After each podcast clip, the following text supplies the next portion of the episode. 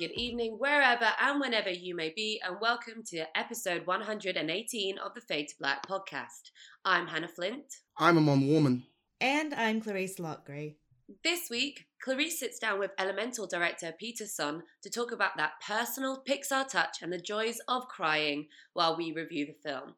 We also chat about new documentary Shabu, while I speak to Hayley Atwell about, if she chooses to accept, kicking ass alongside Tom Cruise in Mission, colon, Impossible, Dead Reckoning, Part 1. Plus, in our hot take, we ride a motorcycle off a cliff and into some major Mission Impossible spoilers. Uh, first, let's have a catch up. What's going on, Team Handsome? oh, well, thank you. Thank you very much. Um, now, I, I'm doing good.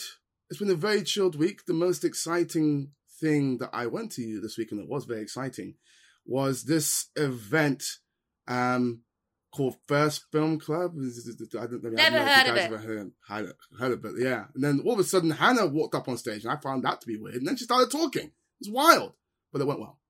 It was, it was really fun. Thank you to everyone who turned up. Thank you, um, Ben Wheatley. It was great. Yeah, it was really good. Michael Smiley came as well. He was one of the actors, and he's like iconic. Uh, it was really good. Julie Jackman, director. Yeah, it was really, really, really fun. Uh, so hmm. um, make sure. Hopefully, we're going to do a next one, maybe like October time. Give us a breather. Um, so hmm. yeah, uh, you've also got something to announce, haven't you, Amon. I do. We are doing a competition uh, for Fade to Black. Uh, there was a film that we discussed a few weeks ago called Evil Dead Rise. Or when I say we discussed, it was more like you and uh, Clarisse Hanna because I had not watched the film. Um, not because I wasn't, you know, I, I was up for it. No, I just you know, couldn't make the screening uh, that particular week. You could be in with a chance to win the Blu-ray of the film, a T-shirt from the film, a signed poster, and a tattoo. It's a very, very very permanent cool. one. Wow. uh, just, so, do you get do you get rise tattooed on your forehead? I need to get more details on exactly what that tattoo pertains to. Uh, but that is what is on offer. Fade Black you... is not responsible for any permanent scarring that occurs with this competition prize. Thank you for that disclaimer. Very important. Um, but yes, all you need do is follow us on Twitter, uh, which still exists for the time being. Uh, no thanks to Elon. Um, and retweet the tweet that is promoting this competition. That is all you need to be doing to be in with a chance to enter. And we will announce the winner next week, after which the prize will be sent to the winner's address. So there you have it. There you go. Well, um, uh, Clarisse has uh, been uh, doing some winning painting and decorating this week because she's because she's going to um, a really cool thing. And Amon, if you just want to like mute, I mean, mute while, we, while me and Clarisse talk about this, please. Uh, yes. So I just going on mute now. Please take it. oh, I've just I really. I mean, I'm I'm very bad at cosplay, but I really enjoy painting things. So I bought those Disney store Star Lord blasters that are like for little kids because they're bright blue, and I painted them to look like the what they look like in the movie, sort of. They're really good. Um, it's very soothing. They're they're like Etsy. I could recommend quality. Thank you. well, look, if anyone wants to buy them afterwards, I'll yeah, I'll open yeah. an Etsy account. You can purchase them off me. Send me your send me your kids' toys and I'll paint them properly. Sticking with the kids' themes, it's time for our reviews and interviews section of the pod. So let's kick it off with a trailer for Elemental. Meet the residents of Element City. Air usually has their head in the clouds. Oh, my new jacket! Earth can be a little seedy. Nothing weird going on here. Uh, just a little pruning. Water is always getting into something. Help!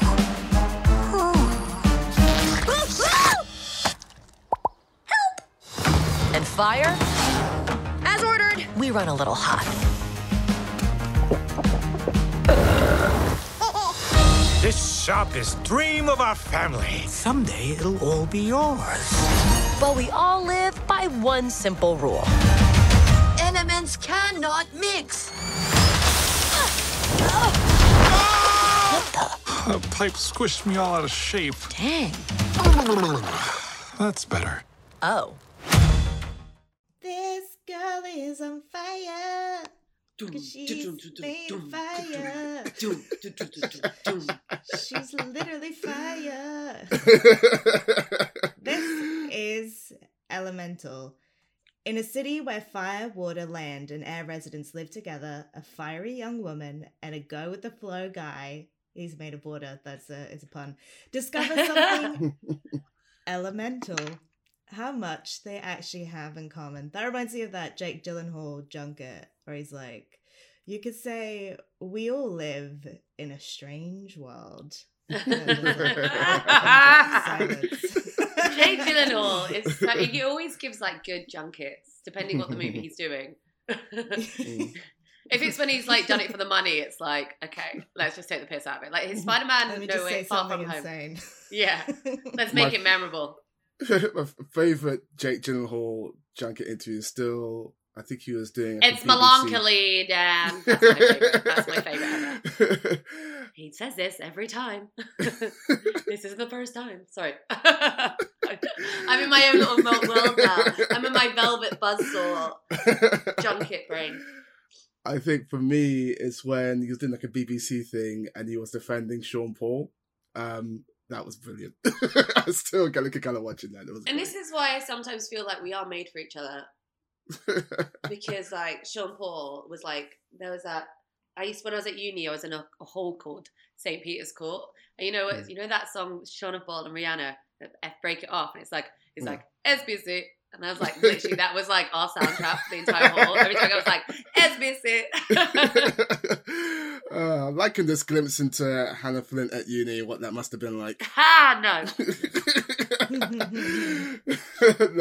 don't know her don't want to you don't want to meet her really? that was a life I imagine. Sorry, we've gone off on a tangent. Would you believe? I'm sure she was fiery or maybe watery or landy or airy. This is Elemental, directed by Peter Sohn, featuring the voices of Leah Lewis, Mamoudou Athie, Ronnie Del Carmen, Shila Ommi, Wendi McLendon Covey, and Catherine O'Hara. And I spoke to Peter Sohn about um lot I mean about like uh, what I love about the Pixar movies is that every single one comes from a personal story. So it's always Mm. like a really great place to start every single interview to be like, what does this mean to you? And it always means something really um sweet. And tell me about your childhood very- trauma yeah. So it started there and ended with um a tribute to crying. So please enjoy. But welcome to the Fade to Black podcast, and congratulations on what was just such a beautiful film. Thank you. And I think for me, like what really sums up the magic of Pixar is that, like, because I've done quite a few of these junkets, Yes. and everyone always talks about this memory that is like the starting point of the movie. And Yeah. for Elemental, what was the memory for you? It was um, being in this ceremony where I got to thank my parents. Um, uh, when I was a kid, I sort of was embarrassed for being Korean in America. You know, you got made fun of it, and uh, so I pushed it away. And so I didn't really understand my parents and their culture. I mean, I, I did, but I didn't really. And then as an adult, maybe seven years ago, I went to this event where I um, got to thank them. I, I got up on stage, I had the speech, but I was shocked to see my parents and how old they had gotten and how much work they had spent their lives doing. And uh, um, I remember seeing them all proud and like my mom's mascara was everywhere on her face from crying, and uh, it, it overwhelmed me. And I started crying, and I thanked them, and I just said, you know, thank you, mom and dad, for you know, just sacrificing so much to give my brother and I a life. And my brother was right there too, and uh, I was weeping. I don't remember everything I said, but that was this trigger. And I came back to Pixar, and I told everyone the story, and they're like, Peter, that's the movie you have to make. And so it started with that memory. And I imagine, like, now this coming out and having been able to talk to audience members, you must be hearing so many more stories Yes. like that. Yes. And I wondered, like because i always think of art as therapy and so i wondered if making this movie like did did it help you realize anything or or feel at peace with any emotions? Yeah there was i mean it all started off with wanting to connect and then and then uh, having empathy enough to understand your parents as people. But then my parents died during the making of this thing and so there's a lot of emotions in in, in trying to make this thing and uh, it never started out as this personal thing. I mean it started from a memory but it was just going to be this romp through element city.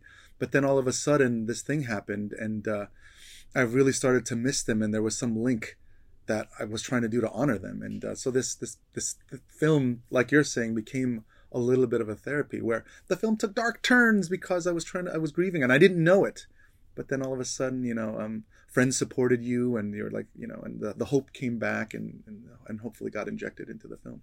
But i think that's the beauty of this movie and what i find so often with pixar because of i think the way that you guys work um, is that it is always such such a human story. But for you i mean you talked about that process of element city and yeah. this kind of fun and, and really imaginative world. But how did you work through that process of going okay, we want to make like the human actually map over the fantastical and for Yeah. it to make sense, like Yeah. with the fire element. And I loved that there are so many parts of that culture that I'm sure people would be familiar with and go, Yeah. oh yeah, that's like me. But it's never any specific. right It's it's no one specific. Right, right. That was a, a challenge, but so much of the game is trying to find sort of like resonance with like the the the, the people that are around you and and, and the audience. And uh, um, when we first started these fire and water characters, they were like superheroes. They were throwing their fire around. Wade was like shooting water out of his hands, and quickly it all felt cold because cold because it felt like are they superheroes? I guess they could, these could just be humans doing this. And uh, but then um, um, uh, a friend artist drew a hand of water hand and a fire hand coming close together, and boiling started to happen. And immediately, like, oh, that feels. I know it's boiling, but it also could feel like goosebumps of when you meet or touch someone for the first time. And uh, when her hair, I mean, her fire started to shrink, it started to connect us. We started feeling things from affecting the uh, effect and uh, uh, she like when her fire shrank, it, it, she became like a candle. And uh, those moments when you're emotionally sort of raw or naked with someone, and uh, they could just say one word and you could be destroyed. It started connecting to a candle that like a wind could just blow it out. And so we were starting to make those links to try to connect audiences and all of us to these characters that are fantasy, you know, effects. Yeah, because I the when Wade's just like a puddle, that was the part that I really, Yeah. really related to. Yeah, so it was yeah. like I know I never literally become a puddle, but Yeah. sometimes emotionally you just feel like a gloop, like a gloop on the floor. yeah, yeah, yeah, yeah. I was really trying to find those things that we could all feel and connect to. Yeah. Yeah, and I, I wanted to ask specifically about the fire language because I'm always so interested in when you because that's just a totally fictional language, right? Yes, that's right. And uh, um, the, the it started from a fun place of you know, well, if if mom and dad are arguing, the, the the fire parents were arguing next door, what would it sound like? And we were like, oh, what if it sounded like a fireplace, and the pops and crackles of a fireplace, and then uh, we started with literally using sound effects of it, but didn't work. And so we found this language expert, David Peterson, and his team, and they just took the human voice and the pop, anything that we could do to make something sound like fire, you know, and uh, then he used that to make a language. That makes so much sense now. Yeah, Now yeah. you say it, I'm like, oh my Yeah. gosh, I love that. Uh, and I kind of want to move on to the city now because the city design was incredible. And there's a line that really stuck out to me about how um, they say that the the city literally wasn't built for for fire people Yes. for fire elements. Yes. And immediately I was like, oh my gosh, that's so striking because you know racism and anti-immigration rhetoric like that extends to the way that cities are, are built and so Mm-hmm. Yes. I, I wondered when you were creating element Yeah. city like how much of that again that very human storyline was Yes. carried into the architecture Yes, yeah. I mean, we we talked about experiences in New York. Like I grew up in New York, where um, um, there were bridges that were so low that buses couldn't go in through them, and so that would keep certain, you know, um, a class out of something, and that was always like a a, a really fascinating sort of terrible um, way to build a city. Um, and so that started bringing up those ideas. But then, you know, um, the city was also like in the beginning, this parents come to Element City, we, but we also wanted to feel hopeful, and so it was this balance, so that like, oh, could the city be a place for dreams and and hope to start new lives, but at the same time have pieces of it that showcase that you can also feel outside of it, and uh, that started forming sort of the balance of what the city would be, because it's not all segregated. It's just you know certain aspects can make you feel like that, you know. Yeah, and I have to ask about the design because I always um feel like with a lot of the the Pixar ideas of the future always makes me think of like the World's Fair design Oh, and like sure, yeah. early Disneyland Sure, era. I mean, sure. were there any specific like real world architecture that you were drawing from for those buildings? Yeah, there. I mean, our production designer Don Shank loves the '60 era sort of modern look, um, but we were trying to capture iconic places that could support Ember and her journey. So there was two sides. There was like, you know, uh, the identity line. Oh, how do we make Ember's home feel like a fire hearth where she feels safe? How do we make the city in the beginning of the story feel dangerous to her? But then as she gets closer to Wade, can the city feel more accepting of her toward you know the later in the film goes so we were designing things like that to sort of support and then there was the other side of of um, um, the romance of this and like what makes a city a character in a film that helps support growing love and uh, you know uh, we started to look at all these movies you know um, between you know Manhattan, Amelie, and Love Actually, the, like how they you know shoot England um, or London or how they shoot Manhattan or Paris. There are always these iconic places that set you into a scene so that you can make the, the moment more memorable, and uh, so you started looking in that way as well. Yeah, and that must have a lot to do with color palette. Because I'm always interested. Like I was Yes. noticing what scenes were set at nighttime and how beautiful Yes. the nighttime scenes looked. Yeah.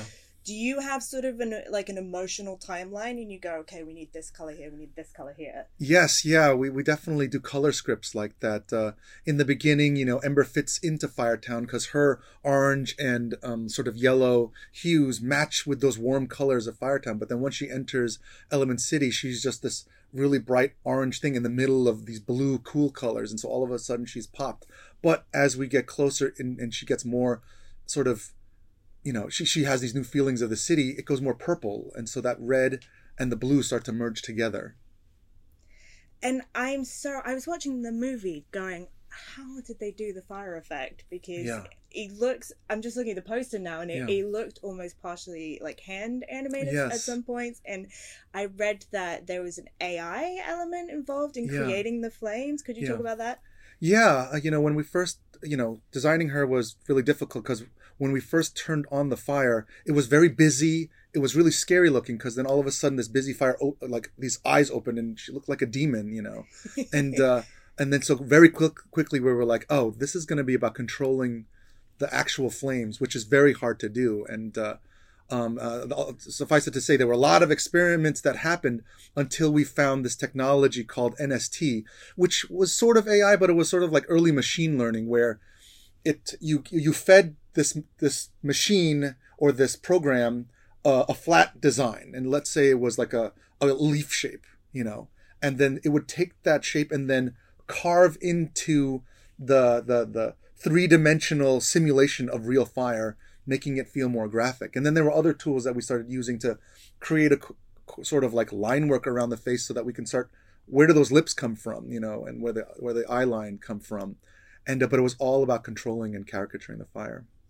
It's it's interesting because I, I guess for me, from kind of a non-technological Yes. standpoint, you know, I've been reading so much about AI Yes. In the the framing of you know it's it's going to replace the artist. It's scary because it's going to replace the artist. It's anti-creativity. Yeah. So it's interesting to see how Pixar and animators like are offering kind of a different Yeah. viewpoint on it. That you here you are using AI to actually further creativity. I mean, Yeah. what was what's your perspective on on that side of it? Yeah, I mean, like I was afraid of it at first in terms of the power of it, but more than anything, um, using it as a tool could be very useful. Meaning, some of these processes that we have to generate the fire took forever. Some of the rendering took about a thousand hours a frame on some of these shots, and if AI could help optimize that so that the artist can have a a tighter, more direct approach to the creative part of it, that would be amazing, you know, versus having to like get creative and then wait for the render to see like what is our fire going to look like. If we could get through that faster with AI, that would be amazing.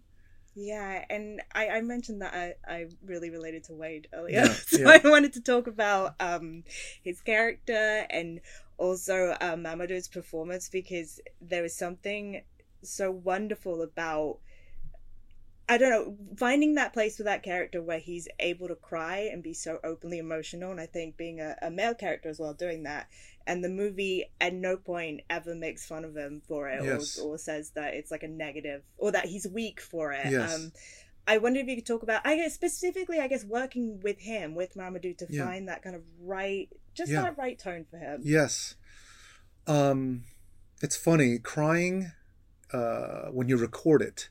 You know, it's an interesting thing because a lot of people when they cry, it's a very similar sound, and uh, it can get very monotonous uh, or high pitched, and it can be painful because it's it is pain uh, to a certain degree.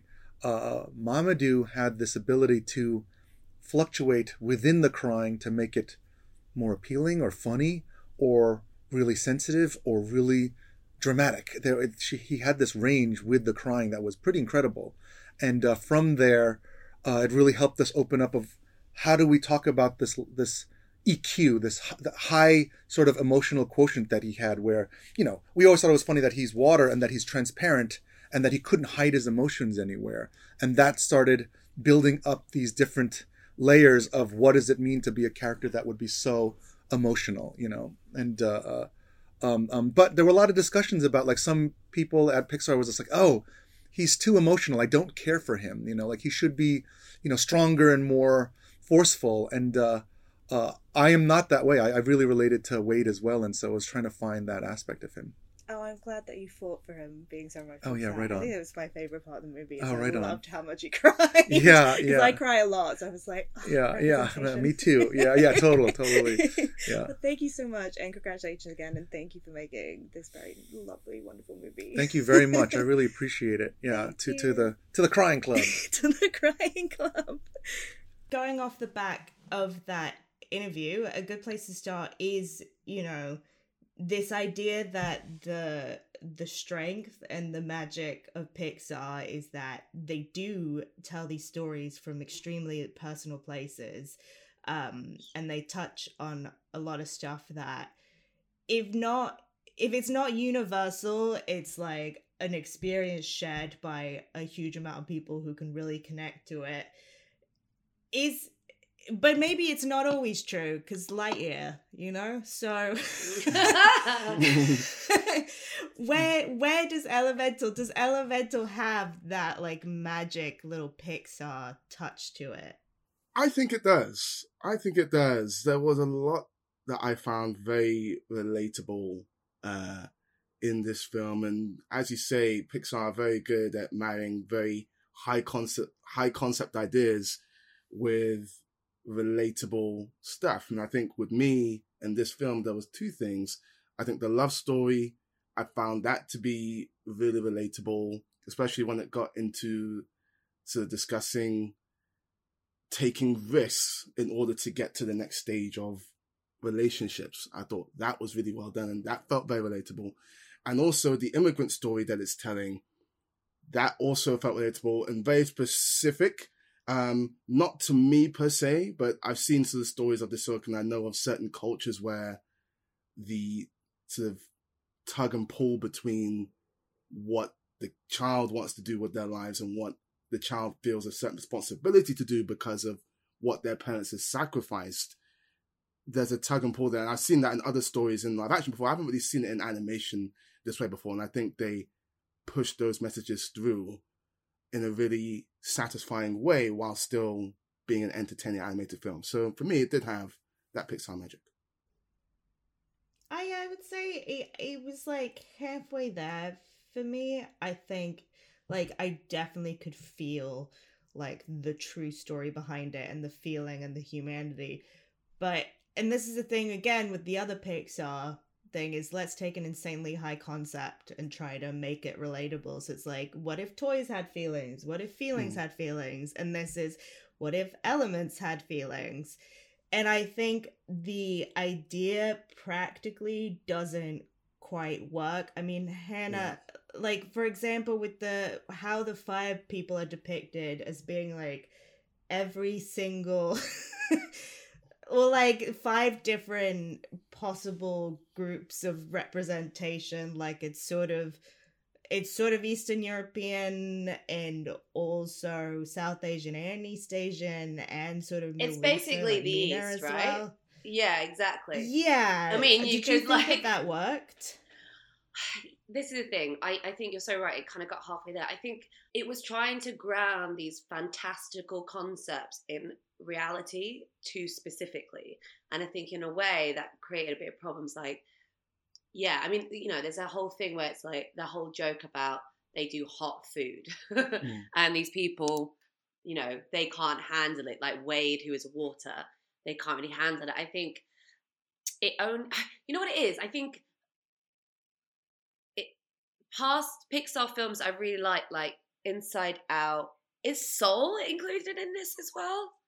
Yeah, Soul's Pixar. yeah, Yeah, i really like like Soul. I really like so I think there's a kind of like getting into psychological level of things, really getting into the introspective nature of like, you know, it felt quite philosophical as well. It, it kind of really gra- grappled with these really deep feelings, and I just didn't feel like I got quite inside the heads of the characters beyond this kind of very obvious tale of you know the kind of first generation, second generation gentrification, like you know coming to co- coming to America sort of like mm. sort of story, which felt for me it's like okay, this is quite obvious. Like it felt, you know, you said you haven't seen it before in a Pixar movie, but we've seen it before in so many different ways. So for me, it didn't really invite in much of a conversation. I think certainly the idea of like interspecies mixing was a kind of interesting thing, but it never pushed it far enough. I also found it. I love Mamoudou Athie. He is Mauritanian American, so he's like like northwest African coming over. But the the the the water people are coded white. All the rest of the people in his family are voiced by white actors. So it's kind of like, and then obviously all the fire people are like like have like East Asian people voicing them. So again, it was that. I think it was trying to be too literal sometimes, and it kind of didn't work for me that Mamoudou actually is playing a white a white guy. I don't know. Eh, that was kind of I, I couldn't because I know it's him. I couldn't. I don't know separate, and I kind of like I wish they kind of rather than doing the typical white versus other conversation, I wish they kind of grappled with it in a less, you know, by the book formulaic way. Does that make sense? Yeah. Well, I think if you you think of you know turning red, which I think touches on some of the same themes. Yeah. Um, about like parental pressure and expectations and like. But I really that's felt so that. culturally specific because it's about yeah because it's Yeah. not it's like about a Chinese Canadian girl in the nineties like it's so hyper specific that I think But also universal for every single girl who's ever gone through that experience. yeah, in a way. Yeah, but that's sort of how it works. Is that I actually think the more specific you go, the more universal it becomes because like we all Yes. Possess empathy, so like, Yeah. we can understand what it's like. so doing this coded thing, it was like trying to talk about things. It's like I, I it kind of got a little bit messy for me because also it's like okay, so how do these elements interact? How do they mix? You know, you're saying that they should stay. Like, is this segregation? Do you know what I mean? Like, like so you can't intermix between people. That's what it was kind of posing these very specific racially divided questions. But eh, I don't know the kind of weird payoff. Like, I don't know. I, I don't think it. I don't think it did the job um, of, and I spent because obviously it's a kids thing, and it's trying to like do teach people that differences are good, but I don't know if it kind of did a. It could have done this without having it a romantic thing as well. It's like, you know, people can get along and and interact without it being a romantic. Absolutely fine with the romantic thing, but what about getting like getting together and working together in other ways? I don't know. It just it didn't quite land it for me. The bigger themes that these these these films are meant to do. Um,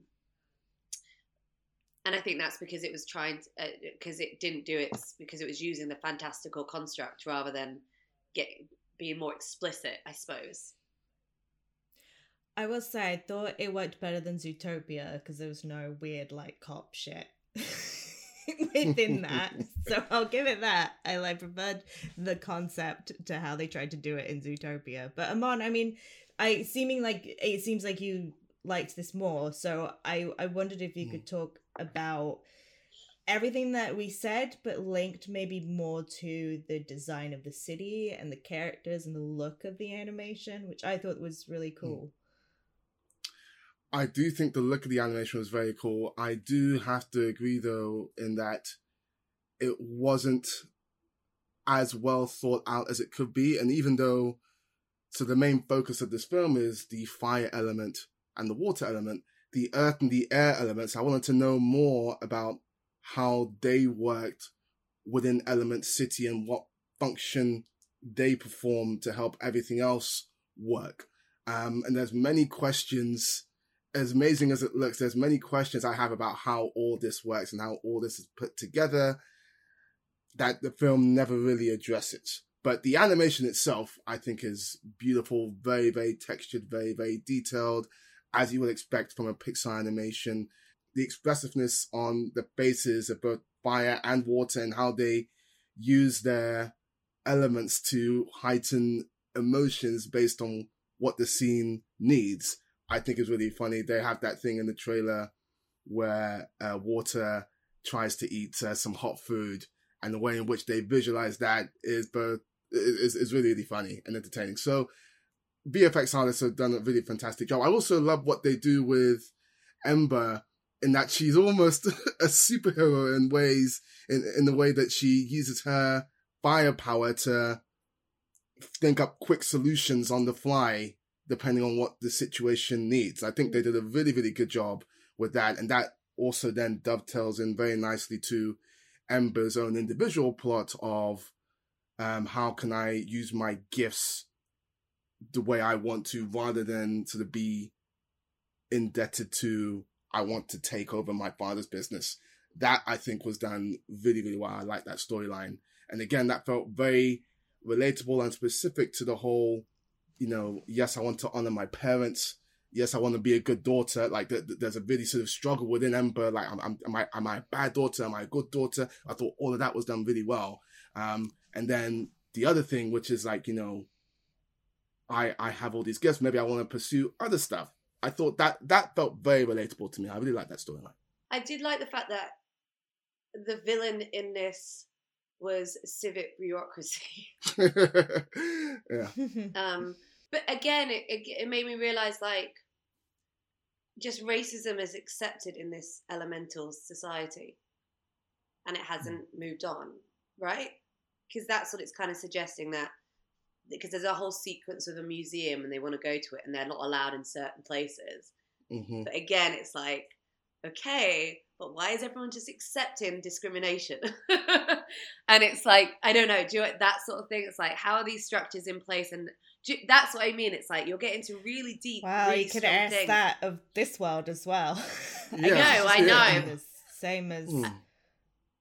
Yeah, but I suppose it's kind of uh, uh, yeah I, I don't know it's kind of it's kind of heavy heavy duty stuff and I um um you know we're supposed to be this is the next generation come to come through and it's just I, I suppose I kind of wish there was a little bit more um pushback in a way like between like if there was another thing of like not I don't you don't need like a water savior like we don't need Wade to be the like you know water savior here or coded white savior but like yeah I will say I really um, I did really enjoy the, the crying thing though. Um, as someone who loves to cry a lot, and also having it from like a male character showing emotions, I think it's really good. That um, that's like kind of like a normalized way of expressing emotions. So that was fun, and all the you know I will not fault any of the voice performances; they were all great. Yeah, uh, definitely agree on the voice performances. I I heard that um, uh, Leah Lewis and Mamoudou Athie recorded their voice sessions together, and you can absolutely tell. And I don't understand why more animated films don't do that these days. A lot of the recording is very mm. solitary, um, and there's schedules. A, I know, but you get so much when they record it together. Um, you know, because I'm me, I have to bring this up. But uh, Kevin Conroy and Mark Hamill. Um, Never they- heard of them. Who are they? well, if you've got 20 minutes, now I'm joking. Um, if you've got a train to Brighton. uh, they have spoken numerous times about how much they enjoyed filming together and how much that added to their performances. Um, and I wish that more animators would take that cue and do what they did here, uh, because there's a secret source, especially when the two characters have so many scenes together that it's hard to quantify exactly what it is, but it, it does make a difference. Um, so yeah, I like it. Okay, well, Amon, unless you want to say something about the score, because I did think it was good. Thomas Newman did the score.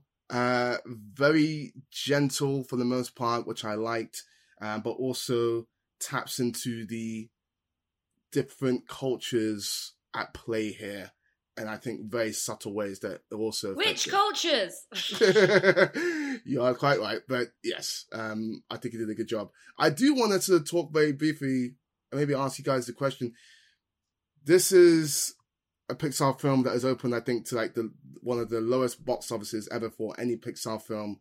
What are you putting that down to? Because I think we all like this to varying degrees, but I mean, for me, I feel like part of the issue at play here is that so many of the recent Pixar films have gone straight to Disney Plus or are on the verge of going to Disney Plus very soon after the theatrical release, which is maybe why parents and families aren't coming out in their droves to go and see this in cinemas. Could that be a reason why this film's Yeah. performed so poorly, you think? I mean, has uh, I didn't know it has. I suppose I don't think you can put it down to one thing when it comes to Mm. theatrical distribution right now. Um, Mm. I also think you know, i- you know, compared to say Inside Out, when you have like Amy Poehler, if parents are taking their kids to stuff, if they recognize the name of someone, they're more Mhm. likely going, "Oh yes, I can listen to like Amy Poehler doing the lead voice of like in whatever it was, or like Tina Fey, or Mhm. you know that sort of thing." Um, I think that you're caught in a. I think Disney Plus has helped thing, but not everyone's on Disney Plus. I, I think if you look at the box office for this year, like there's clearly uh, the like all these financial crisis that is happening globally and insecurity and stability Yeah. I think is having an effect on people's movie going habits. I don't think Yeah, there's probably that much to do with the movie that caused it. It's probably a conversation of like advertising kids are who grew up during COVID are so trained to watch movies at home that it's probably quite difficult to get them to the theater now. So I think uh, like big family movies are probably going to struggle for a, a while. They'll probably come back, Mhm. I'm sure, but I think it's a bit of a, a tough time. when Spider Man No Way Home did amazing well, amazingly Mhm. well, and I was like, oh my god, is that is it back? And it's like there's Mm. so many different things that went into that. The fact that it did so well, established char- Mm. established character, like people know that if they're going to go see this film, they're going to get bang for their buck.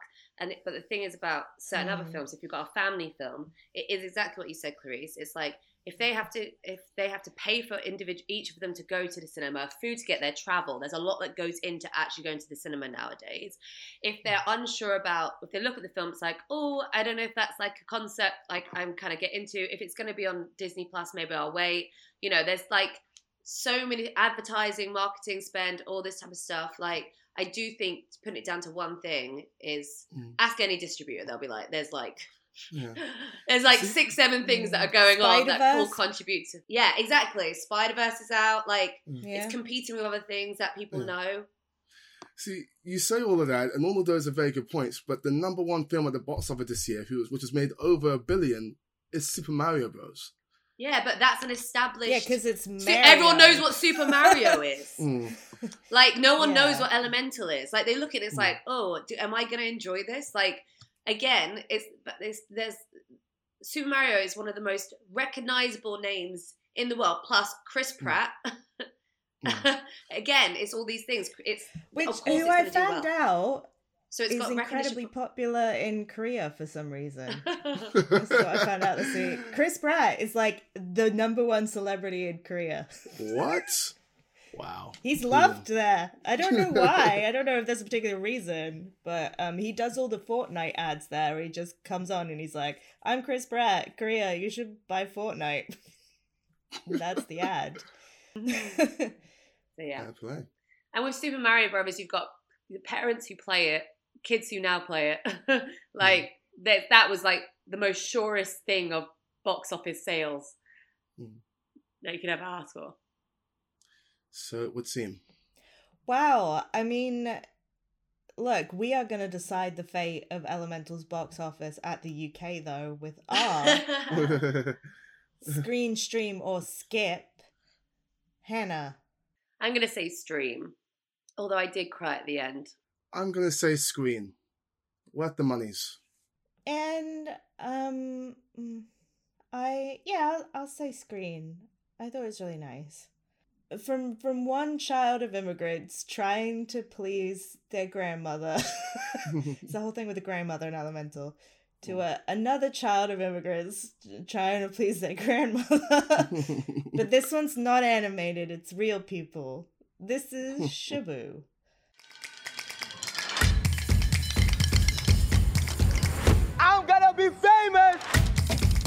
Oh. We gaan in privévliegtuig. Zelfde outfit, alles. Hey man!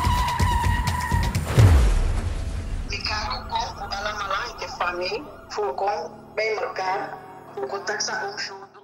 Shab, shabu ranks, shab, shab, shabu ranks. Eight gold rings like I'm shab, shabu, shabu, just shabu. Uh, not Shabba Ranks, a Jamaican artist. this is actually about Shabu, a precocious and charming 14 year old who owes his grandmother 1,200 euros for her car that he's just trashed. He's grounded for the summer until he earns enough to pay her back. But luckily, Shamira was already making a film about the working class Rotterdam neighborhood of De Peperklip, where he lives, and she became his chaperone for the summer. But Shabu has bigger plans because he is going to be famous. So this is a hmm. documentary. It's directed by Shamira Raphaëla. Uh, also, I think this is a tape collective production. Um, who are Correct. who are really cool, um, like like female uh, women of color led uh, collective of movie programmers, and now they're producing stuff. So shout out uh, Tape Collective. Um, so I didn't get a chance to see this before we recorded. Um, so I guess um, I'd really love to know. So this seems like the it's always interesting to me when the uh, the documentarian is a part of the film. So um, so Clarisse, can you tell me how well that worked? And you know, because again, it's that kind of is there a sense of, of you know the I mean, it's not objectivity in in, in documentaries because it's all everyone's got a subjective point of view when they create it and they edit it and stuff. But I suppose how much did having the documentarian in the film kind of ha- help you um, get into the life of Shabu? Yeah, this this one was so interesting because I think you could easily pass this for a fictional film. Mhm. Like if you go in and this is one where you have to kind of read what it is before you go watch it because um it could it could easily be a narrative yeah a narrative feature there's so much about the structure and the way that it's edited there are like punchlines edited into the movie that is like that's uh, fictional like it's not documentary because it's the narrator kind of placing a story upon the footage. Um but i don't say that in a negative way. I think it's really interesting to see like how this really ordinary kid's life contains all the drama necessary for like an hour and I think it's like an hour and 15 minute movie where mm-hmm. like yeah he's like crashed this car and he's despairing because his grandmother's so angry at him and then he's got this girlfriend and their relationship is so dramatic kind of for no reason in the way that 14 year old relationships are because he's all like I've got bigger things. I need to restore honor with my family. and she's like, babe, but I love you. um, so it's yeah, it's sort of funny, and I think because you know this is not a this is just about a kid's life and it's not really about an overly sensitive subject like there are moments in it that touch on kind of violence and inequality but it's more background stuff. Mostly it's just fun summer kid times. So i think the ethical question of how much did the documentarian like construct certain scenes maybe or feed them lines or say you know hey sit here and talk about this. I think that's not as pressing an issue here because ultimately it there's no negative effect mm. from it if that makes sense. mm, mm and it, you know has serves the purpose of making him a bit more famous. um, yeah, it makes the kid look cool. So like, I don't think Shabu would ever be angry yeah. at how he's represented because he seems like the protagonist of a he's main like character eighties. yeah, he is so main character energy in this, and I feel like he must love it. so Amon, can you tell me then a bit about like on that like tone, the kind of like humor of it? I mean, it sounds to me that it's it, like you said, it's bordering on. You think this could be mockumentary like Christopher Guest esque, mm-hmm. but um, obviously real. So, can you tell me a bit about like that, how that works? And I suppose if there is moments of um, poignant moments as well, because you know, as you said, there's a the, the grandmother and its kid, like that's a big kind of thing in certain households where if the mother's not present, you know, kind of those things about that kid's growing up in a way that's not the conventional kind of 2.4 children situation. Yeah. Yeah, now the tone, there's a nice thread of humor running all the way through it. Um, but there is more than a sense of realness to it as well, even though, as Clarisse mentioned, there are times when, for a split second, you're thinking, what strings are being pulled behind the scenes here? To get certain uh, to, to get a certain shot or to get a certain discussion going in the direction that it's going. Um, but yeah, I found it to be funny, and there are a number of poignant moments uh, all the way through, especially near the end. Um, the end is very, very heartwarming. Um, I'm not going to explain why. I don't want to spoil that moment because it's really it made me smile and it was great. But the last like 10 minutes of this, not only do we get like a really great um, speech from Shabu, which really sort of hits at a lot of the themes of the film and really crystallizes his journey in a powerful way. This is basically a film about a kid learning how to be an adult. Um, and he's still, it's, it's, he has, he's not at the end of that journey, but he's made a number of strides by the end of the film, and he has a really great speech that acknowledges that. Um, but yeah, there's there's the reappearance of someone very close to him, shall I say, that really is very very poignant and heartwarming and wraps the film up in a really really nice way. So I had a good time with it. So, um, just trying to understand a little bit more about like um, the the kind of how it's shot is it quite you know fly on the wall? Is it just purely that sort of thing or is there kind of like separate interviews talking heads? Like is there anything in this kind of style of filmmaking that was quite uh and not it i suppose it doesn't have to be innovative but something that you quite enjoyed um it kind of had its own like sort of accent characteristic that kind of as shamira raphaëla that you're like oh i'm interested in this filmmaker it's shot basically like it is shot like a narrative feature like there's cross-cutting between the two sides of a conversation um and there's certain there's like blocking in ah, this movie. ah, so definitely she was telling people where to sit because sometimes you look at the shots and you're like mm, this is very mm. well blocked there's no way those kids just happen to sit like that mm. Uh, I would say the thing I really enjoyed the most was the editing. I thought the editing was really fun. Uh, like there's a scene where he's on the phone with his girlfriend and she's talking about how she's she's got like a male friend and so Yeah. he's freaking out and she's like he's like tell me about him she's like oh and i think he goes is he tall? And she's like yeah. And then the score there's something like the score kicks in and it's like wow wow. Like, there's really there's some really and there's a really great scene as well where he's um at an arcade and it's like a racing car game and they blend the the noise of the car into oh I can't remember it's like someone in his family shouting at him. Like the the him getting told off like the sounds blend together it's really well done. So there's all these very nice touches that again like sort of fictionalize the movie but I think in a way that isn't negative like it just makes it I think it's it's a nice demonstration of how all of our lives are quite cinematic in a way and there's there's drama and interest and beauty and art in in just very ordinary people's lives so that was it's cool i sort of liked that element of it just just follow me around for the day, film it, and then put a Hans Zimmer score behind it, and you got cinema. I'm telling you.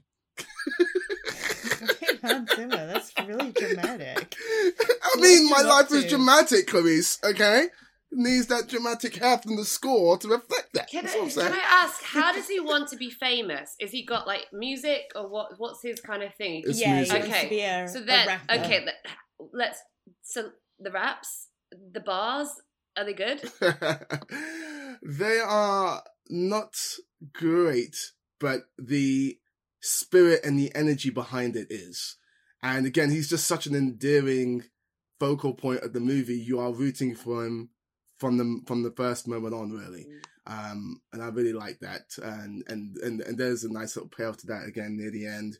Clarisse, you mentioned the score. That also deserves uh, sort of more talk because by by a composer I haven't heard of before called Michael Verkamp. Um, but it's really really great. Uh, not only in stitching together certain scenes, uh, but also just in certain scenes like the one Chris pointed out, um, sort of yourself, um, very jazz infused, very blues infused, but I really, really like that element to it as well. Um, I just love how also it felt very relatable in that when you know you've really messed up with your parents, with your faults, like it feels very life and death to a degree. And that absolutely came through with Shabu all the way, all the way through the film. I mean, it is life and death. this is what I'm saying. You really feel that coming through, and you again, you're rooting for him not only with the music, but to make amends uh, with his faults. Okay, well, uh, so this is out in cinemas, yeah? So it's a screen, stream, or skip That it? Okay, Clarisse. Mhm. screen Amon?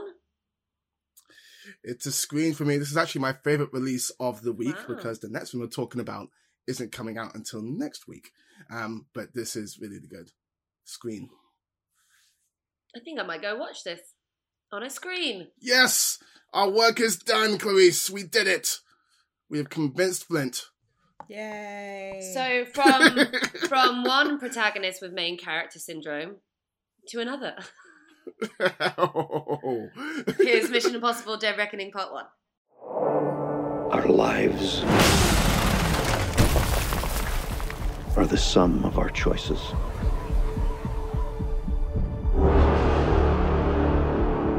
Cannot escape the past. Ethan, this mission of yours is gonna cost you dearly.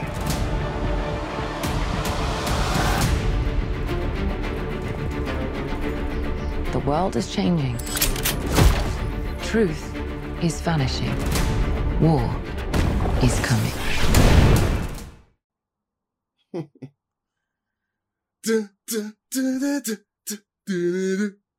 Lalo Schifrin.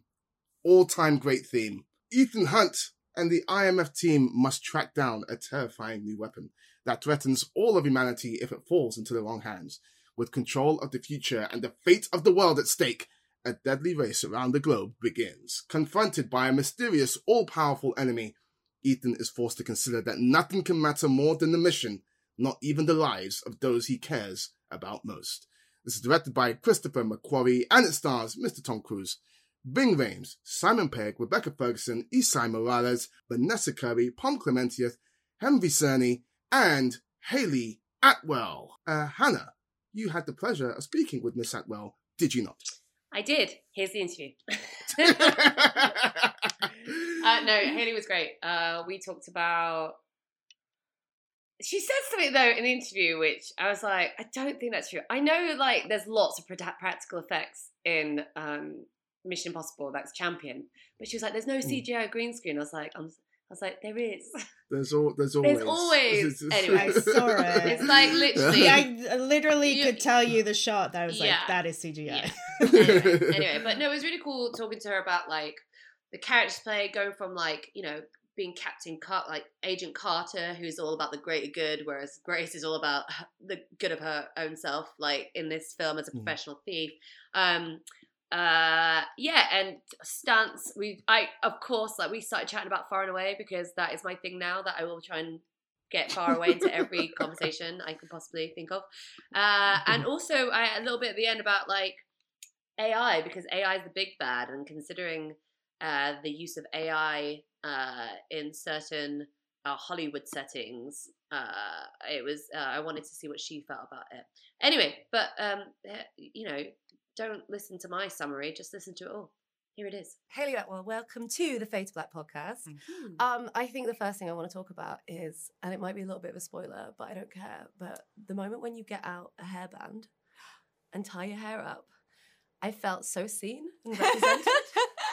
Was that like that? Like the face you just pulled, I was like, oh, okay, that was like a moment. Did you I'm add that in? so- So pleased you've mentioned that because you're the first person that's mentioned it.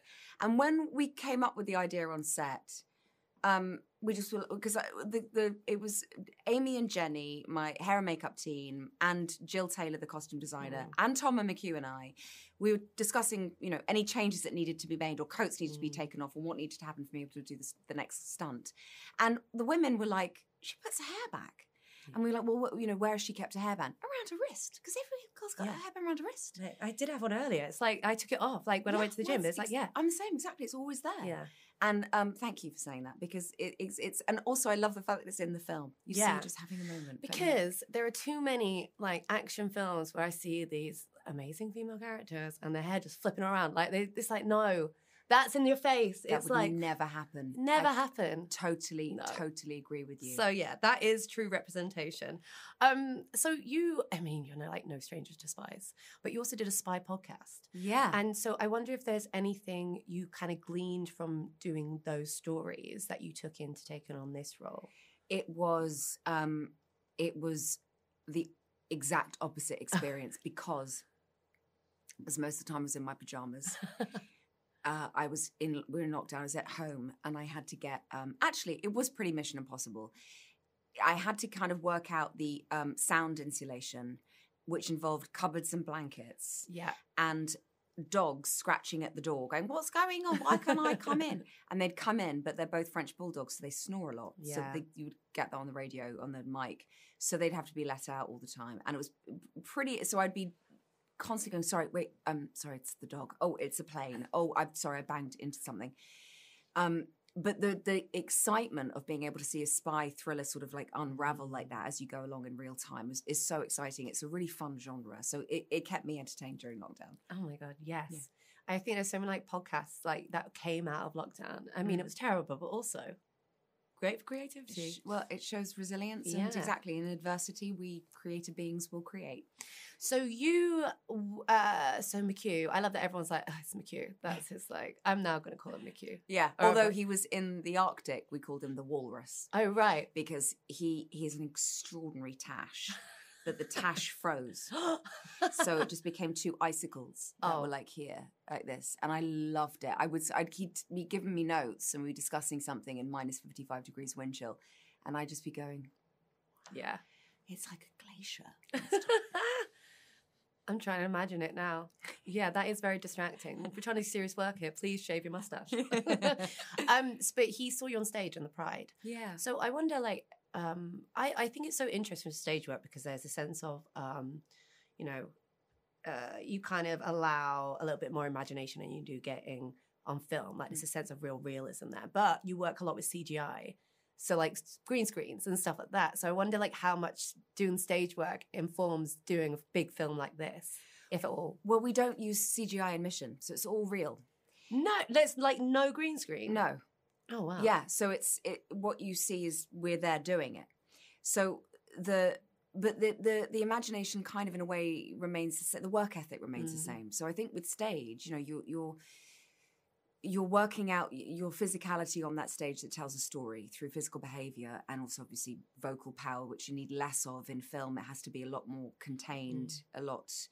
It- It's it's for one thing, which is for the camera, whereas on stage it's for a mass audience. And so what you're trying to just be in tune with who your audience is, um, and then accommodate the size that it needs to be to do that. And so I think there's a there's a, a discipline, d- slightly different disciplines, but the same work ethic involved in working out what it is this needs on any given time. And then also in a rehearsal, you you have six weeks to throw out different options of a line reading and try different things with your scene partner. And your scene partner remains the most important person on that stage because you can tell when if two actors are on stage and they're acting their own performance for themselves. Yeah. There's a disconnect. But when you, I love watching actors that are so alive to each other that any Mm. sort of raise of an eyebrow or look, the other person is clocked and is Yeah. throwing something back. And it creates this wonderful sense of chemistry and rapport. I think about like, op- have you seen Opening Night? John Cassavetes. Yes. Um, that end Yes. sequence where like it's them, and you're like, oh, is this? This is like the perfect example of like just two actors vibing and just working with each other. It- completely and i love that feeling because it's that's the electricity between the both as opposed to one person overacting the other or you know there's a disconnect and that is the thing that you know when we look at the rome car chase sequence that's all the two shot and the reason why it could be a two shot as opposed to looking back them going like take one was great for hayley take five was better for tom. Let's intercut to create Mm. like the chemistry back and forth. She smiled at him in in that bit so add that bit in. All of it was a two shot and that was because we were connected and everything that he would offer i would i would be there responding to. And it created this um this kind of like this aliveness to the scene that we just wanted to sustain and find found ways to keep that going because that was the thing that we knew that was also going to bring real levity to the Mm. franchise their kind of cat and mouse relationship you know we loo- looked at a lot of films like paper moon the sting you know his girl friday Mm. to catch a thief thomas crown affair uh, those 70s Which heisty one? movies the original Okay, cool. uh, and, Although and- I do love the Rene Russo yeah, one. but just don't- different. It's different. different. um, and and kind of going, and even like things like Ordinary People, which is one of Mm. Tom's favorite films, and he's he's looking for character and everything, and he's also looking for what what the camera picks up in terms of character. You know, so even in the screen test, he would go, "It's really interesting when the camera's positioned in that way and the light's coming over across your face here.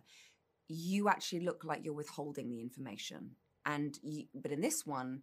With the light in this particular way or this particular angle or you know, camera technique, you look totally vulnerable and open.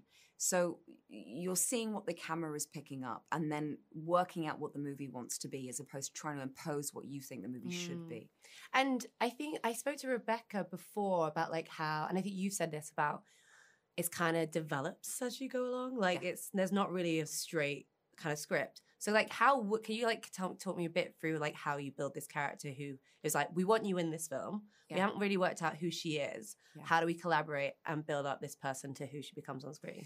Yeah, it's it's it- yeah, that's exactly how it works. You know, I didn't have a name. We didn't know in in what capacity I would be with Tom. We knew we had certain set pieces that we were working towards in terms of the visual ambition of the piece. A lot of the as you go along is to do with you watching movies together, having a common film language, like the films I'd, I'd referenced before. Um, and then also McQ and Tom are listening to my normal speech patterns. They're also look how I am on set. They're looking at kind of where my funny bone lies. They're seeing if I'm more of a goof or am I more about surreal comedy. Um, Which one are you? Ah, total goof. yeah. and um, then they'll also kind of go, you know, she's eh, j- just the, the camera actually picks up this particular quality in her, and there's a mischievousness. Wh- And, for me internally, I'm going like, keep present, keep awake. I don't know what I'm doing. Make it up as I go along. Throw out different choices. This could end up in the film or not end up in the film. So I, I end up the quality of me just trying to make it up as I go along. To them, comes across on the camera as mischievous playfulness, spontaneity, hypervigilance. And so that became kind of emerging that sense of artful dodger, consistently mm. inconsistent, pulling the rug from his feet without intending to because she's not calculating or she doesn't she's not doesn't enjoy ruining people's lives. She's No. just trying to survive. And so from from those points, I then internally wor- worked backwards and went, well, what's the psychological profile of a character who is like that? If this is how she physically behaves, mm. w- why is that? What's going on for her emotionally? Because then that would often give me choices to to offer them later on about how she could emotionally or psychologically change. Do you like keep a diary or like write things out for yourself and then like throw it away? Yeah, sometimes I'll keep I'll write notes whether it's on my phone or in a mm. diary, and they might not make sense to anyone else, or it might be like, Yeah. Oh, eyebrow, Mm. and I'll have to remember like what that code was for late at what point. And then suddenly we'll see in the film. I'll be like, oh, there it is, there it is. Maybe just just like get your eyebrows Excuse me, that's the. Rock's move. You can't do that. Dwayne Johnson has I already heard copyrighted The Rock that. was a fan of Agent Carter. There we go. So I feel like You can have something it. We that's if you smell what we have. Agent Carter's cooking. but then with the so with the development of Grace, I was like, okay, if someone is a lone wolf, strictly singolo, hyper vigilant, Hmm. looking for a get out at any opportunity, ducking and diving, maneuvering, flirting as a tactic when she needs to, working out what version of herself she needs to be to get what she needs or wants from you. This is a person who is in survival mode, and survival mode often comes from traumatic experiences early in life where you it wasn't Mm. safe to relax. So thought, okay, well then that becomes emotionally interesting for me because I'm going, we are as human beings, of course, wired for connection. We are wired to be part of a tribe and belonging and community. And if you if someone like her is not is fearful of that, then that therein lies her pain, which is the thing that we need to survive, is the thing that she also fears the most. Mm. And that inner struggle becomes something useful and active to have. So when Ethan is saying to her, you know, your life will always matter more to me than my own, or do you trust me? Her pe- her wound is she's always wanted to hear that from someone. She's Mm. always wanted to be able to believe it from someone. She's always wanted to rely on someone else. But life has showed her that that's not safe. And so she's having to deny her need. So then it means that later on, I when I improvised kind of having an emotional breakthrough moment, and McQ went, I like that. You've changed the trajectory of plot in this scene. Okay, that's the heart of it. So you was- feel like an author in part yes, you're well. you're yeah, you're tr- it. exactly. You're not going. I'm doing this. I think my character would do this. You just you're just feeling your way Mm. through it, and then if the feedback is from Tom McQ, they're like, "Ooh, yeah, yeah, yeah, explore that more." Yeah. Then you keep going, and that's how the collaboration happens. And I even like there's, I mean, it's like some of the non-verbal things where there's that bit uh, again, like not to give it away, but there's a bit where you just don't let go of Ethan, and it's like, and it's like, oh, I get that. It's like so scary, and I really like that hum, the humanity of it because you can obviously get these like femme fatale action babes who basically can do everything, and that it's like, no, that person is actually really scared, and that's Yeah. coming through, and it creates this more complex character. yeah i it was i was so um i was really adamant with myself that i would find ways to elevate her out of an archetype. No person on the planet is ever one thing. And i wanted to find ways where i could show a mixture of the nuance of contradictions vulnerability self-doubt and huge self-assurance um, a recklessness and then also total control. Um, and and let pressures kind of dictate what quality is going to come out. And when you see that you know holding on you know i'm really holding on. And when he's when ethan goes do you, tr- you do you trust me? And i'm just going no. Oh and then it's it's hayley going oh no i better i better nod because i i'm gonna have to jump off this vestibule thing. Um it, it, you're look, looking for those moments that go yeah she's real man she's real. That's this is and in a way i think it kind of invites the audience to kind of be grace they're they're seeing this play out through her eyes a little bit you know a lot of people are going to relate and be like uh, yeah, I'd be terrified too. Yeah. That if I was there going, it's all right, guys. I got this. I know what I'm doing. I'm slick. I'm cool. I'm in, Yeah. impenetrable. I'm strong. Because strong women is the buzzword of the day. You just wouldn't care. No. Yeah. Um. I so I watched Far and Away recently. I was there doing a Ah. BFI Film on Film Festival, and it's Yeah. the first time I saw it. Saw it, and I was like, "How has it taken me this long?" Because this film is amazing. Like honestly, and I and I, my, I bring it up because he, uh, Tom, well, Tom, there's a whole bit where he runs a lot, and I was like, "Oh well, so this is Yeah, where he really started yeah. running." Yeah. I was like, I mean, he runs so much in this movie, but he also like rides rides a horse, and I was like, "Oh, look at him! All these things that he's done in previous movies." That kind of like add and build up to where he is now. Yeah. So for you, you know, obviously apart from like Agent Carter and obviously the MCU, but there are any films that you've done, things that you've done for roles that kind of like prepared you That are this? consistent. That is. or oh, things that you kind of like Mm. picked up, or like something from another film that you've done, which might be so kind of like out of the blue, but actually it really worked for you because you had that memory, sense memory, yeah. or like yeah. thingy or anything like that. Oh, that's a really good question. I'm actually, I'm also remembering Far and Away because I remember, isn't there a bit where he teaches Nicole Kidman to properly wash clothes? Yes. He's like, no, you need to scrub it. And she's like, um, I had this big fight recently with like someone about, I think Far and Away, uh, and even Nicole Kidman's character in it is far better than like Rose in Titanic, just the way she's written. Because she goes on this like, I love how it's now me to giving you my, my opinions. Like, I love Titanic. Titanic is what it is, but like Rose, she never, there's not one line, it's three and a half hour movie, and there's not one line that says, I'd love to open up an art gallery or something where she does something that's not related to like Jack or Billy Zane or whatever yeah, yeah, yeah. in in Far and Away, Nicole Kidman's Shannon, she's like, I want to open a horse ranch. And you know what? I'm going to bring you, Tom Cruise, because I'm a woman. I'm not allowed to get on this bloody boat. So you're coming And with me because you." sexism. And then she Yeah. goes through that whole process of learning how to do all these things. Uh, it's Yeah. actually sensational. Ron Howard. I'm going to watch it again. That's really good. It's really good. I think like in from that point, in answer to your question, the the the the thing I've sort of learned as I've gone along is when you start off in in this industry, leaving drama school, you want a job, you hope you can. Mm. It's if you get a job, you're lucky enough to get a job, you hope you're going to be lucky enough to get another one, and hopefully over time, the momentum will build so that you might be lucky enough to then be able to start making choices and be more discerning. And then after a while, you kind of look back and you go, wow, female representation is X, Y, and Z. Can I maybe elevate some of the material a little bit more? Or what have I learned that feels like I could possibly have a bit more of a positive, progressive, productive input into the work that I'm doing? And I think uh, for me, I'm looking at characters that are complex and becoming empathetic to their contradictions and to their dark side as well as their light side. And so I found it very much with, you know, uh, a character I played in a, in Criminal, which is a Netflix one-off thing. Uh, the character I played in Black Mirror, um, even Margaret Schlegel in Howard's End, and also ultimately Rosmersholm, you know, the play that I did at the Duke of York's by Ibsen. And when that was written, she was vilified in the press, that Yeah. character, as being a harpy, a she devil. And there was a review that I read from that time, you know, we're talking about 1800s here, where they said if that woman ever existed, she should be hung. And nowadays, what you see is a woman who was an autodidactic, mercurial, as you said, knew that she had no power or agency in the world, that she Mm. had access to his power if she got him on side. So she did everything that she could to make sure that she was able to fulfill her own destiny through making him take that action instead of her. And those things to me are like these like opening up a gift box and going, oh, this is the real gift here that drives her, not the sort of I am bad, I am Yeah. good, I am sexy, I'm Yeah. going to be objectified here. Like as all the cut parts that I've played or earlier in my career where I felt objectified or felt like I was being watched, I now go, whether I'm being watched or not, what am I watching? Yeah. What am I looking at?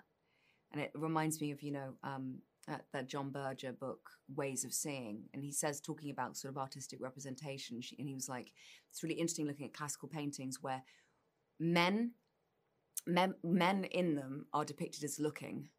And women are depicted as they're look, they're looking at themselves being looked at. Yeah. Oh my god, that was a line. That, have you seen um C- Corsage?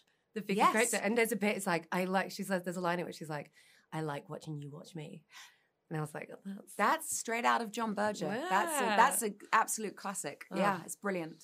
I'm gonna read that. My final thing though, because I've run out of time. So AI, you know what? Ever since I watched like Terminator, I'm like Skynet is gonna happen, and I feel like I love that we're getting into this AI is like the Mm, villain. mm. How do you feel about in the kind of reality how AI is kind of coming into creative industries because Mm. there's a big conversation about it, and I suppose like how do you think it's a positive and negative? Like, what's your feelings about? I feel I, I, I feel like power, money, AI, in and of itself is a neutral thing. It's it's how it's used, it's how it's Mm. abused, it's who it's used by, and what it's used for.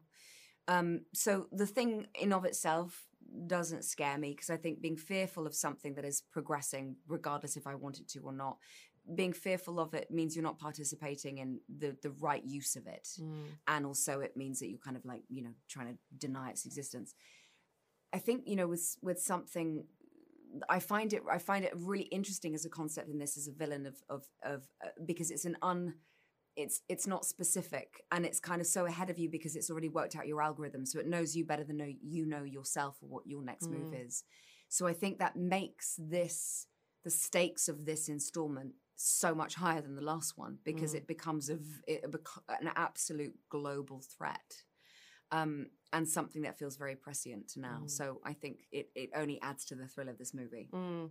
ChatGPT could not write Mission Impossible directly. though, So No, let's, let's exactly. agree on that. Thank you so much. Oh, it's been such yeah, a nice pleasure. to chat with you. Thank you. So, the villain that Ethan Hunt and the IMF team are up against in this movie is an AI known only as the Entity.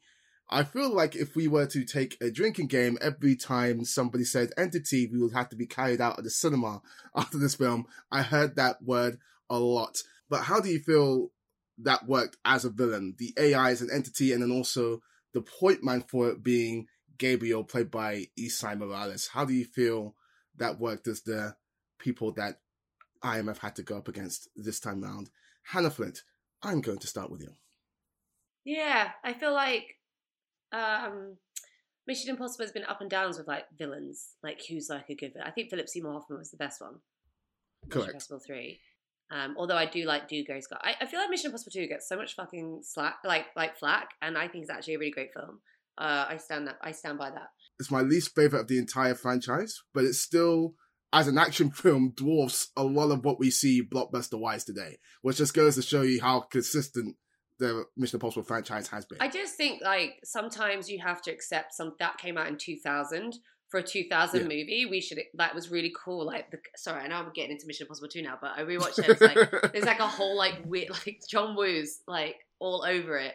Like you know, I mean, Mm. like the free climbing that was insane. Like and to Yeah. Iko like Iko Iko by um what's it called Zap Zap Mama. That was like so Mm-hmm. good. Like it's like cinema. I loved it. Anyway, um, with this one, I kind of like AI. It's made sense.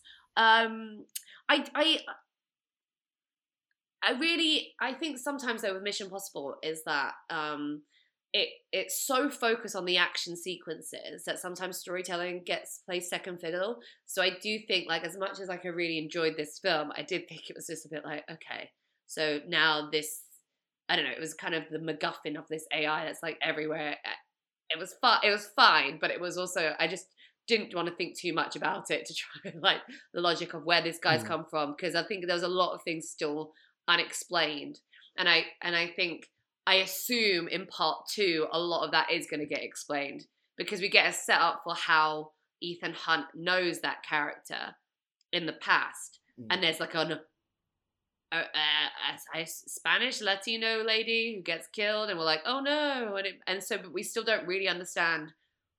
We don't have the information there, so it was. I feel like it was Mm. withholding a lot of kind of key narrative plot points that would have made it that they. I, I don't know why they're doing that. Maybe to kind of maintain some sort of intrigue and mystery around ambiguity around Ethan. But I do think they, if that's what they're going to share in the second half, I think it would have been better if they did it this side. But there we go. That's interesting. Like for me, storytelling wise, I was very impressed by the fact that they took what was what has ostensibly been little more than an obligatory line, your mission should you choose to accept it, and turned it into the entire thesis of the movie. I thought that was brilliantly done. Um, Clarisse, I'm going to come to you with that. What did you think about this film essentially boiling down to choice and how they ran that through the entire narrative of the film? Is that not the plot of every Mission Impossible movie? I s- that it's like is my loyalty to the mission or to my friend Simon Pegg. Ugh, this is so hard. Yeah, they've already And then established it every quite a single lot, time? He does both. Yes, I I don't know. I wasn't. I that seemed like um just normal day. But what I liked about this movie is how much they treated everything like it was their day job. There's a scene where there's a there's a bomb, and they're like, ugh. The bomb's nuclear, and it's like, ugh, Mondays. Yeah. of course, Hang the in bomb's there. nuclear. Just like, uh, yikes. So I, I sort of enjoyed the internal recognition that these characters have been doing this for so long that it is kind of repetitive at this point. And yet, and we can get onto this. Christopher McQuarrie's direction is actually still finding new and I guess dynamic ways to shoot an action sequence, which I think is very impressive because they've they've done a lot at this point. I don't know. I don't know what they do next. You know. Mm. I'm sure they're gonna up the ante one more time with Dead Reckoning Part Two. But let's talk more about the action.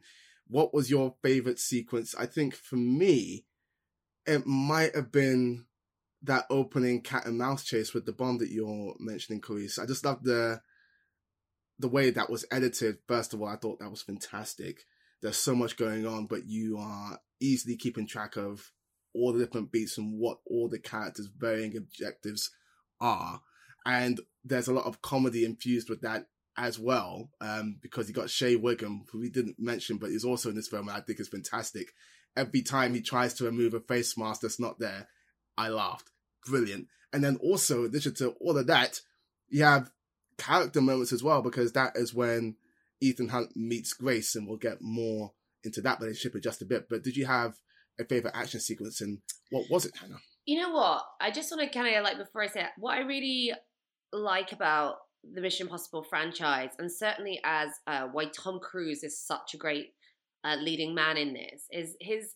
We, we, he's a really he's really funny. Like Tom Cruise is a really funny person, and as you see, if you track him throughout there, there's a playfulness. Like he is a bit like you know a rapscallion and stuff. And I think certainly he's got older. There's a he's got a bit a little bit more serious. But I, what I like about the Mission Impossible is that because he's got these old hands, like the kind of big you know Ving Rhames, Luther, and Benji around him, and like again bringing Grace in. I love the fact that she's she's not the kind of sh- she can do everything. It's like, wait, I don't want mm. this. Leave me alone. Let me just live my life. Let me just steal mm-hmm. things. Um, and I think why those action sequences work so well is because of that kind of humanity that comes through of he's sure he's kind of at this point superhuman, but when he does stuff, it's like, what the fuck? Like, there's a moment it's like, wait, you want me to do this? Like, can I do it? Yeah. There's no like, there's no sense of like assumption that he can just do it, right? And that's why I think Mhm. really works. And also, you know, there's one bit, you know, we've seen the trailers, seen the motorcycle off the cliff thing. What I love is that when you see the closer, and again, this is a, a testament to not just Tom Cruise, but like the camera crew, the people shooting it, who are Mhm. getting that stuff as well. There's like a look in his eye, and you're just like, oh, there's Tom Cruise having the fucking time of his life. Like he's like, every time I look at him, it's like he loves doing this, and his commitment to it is Mm. actually really awe inspiring, and like you feel the Mhm. adrenaline rush because he's feeling it. Like that's why the commitment to stunts in this franchise is so important because that really you know he's putting his life on the line Mm-hmm. in very real situations. So yeah, that's what I really like about it. But I think my favorite I think my favorite has to be the train sequence at the end, specifically between when Ethan and Grace. There's a bit, there's some, and I talk about it a little bit with um, uh, with Hayley in the interview. But there's a moment like where they have to do this jump thing, and Mm-hmm. She won't let him go. And I was just like, that's what I mean, though, that human moments in the stunts where it's like, oh no, this is really scary shit. Mhm. They're not Marvel heroes. These are human beings who've got it's like those moments that you're like, oh my god, I know we want to survive, but I think like, will they survive? And I think that's what it means. Like stunt isn't just performing it, it's a sense of are they gonna survive it? And I think Mission Mhm. Impossible does a very good job of making you worry for them and not assume that they're just gonna survive. Hundred percent agree with everything you just said. Grease, your favorite set piece? Oh, well, there's a specific bit of the train sequence that Hanna is kind of what you're referring to. I'll call it the Lara Croft, the Tomb Raider level. Yeah. I thought that was really fun. uh, but I also really liked the desert. There's a desert Mm. shootout where they're in a sandstorm, Yeah. and it's such a nice Yeah. counterbalance to the gigantic train sequence because that one is all about stealth and like precision and accuracy. And I was watching Rebecca Ferguson in that sequence, being like, "Yeah, this is exactly how I play Fortnite."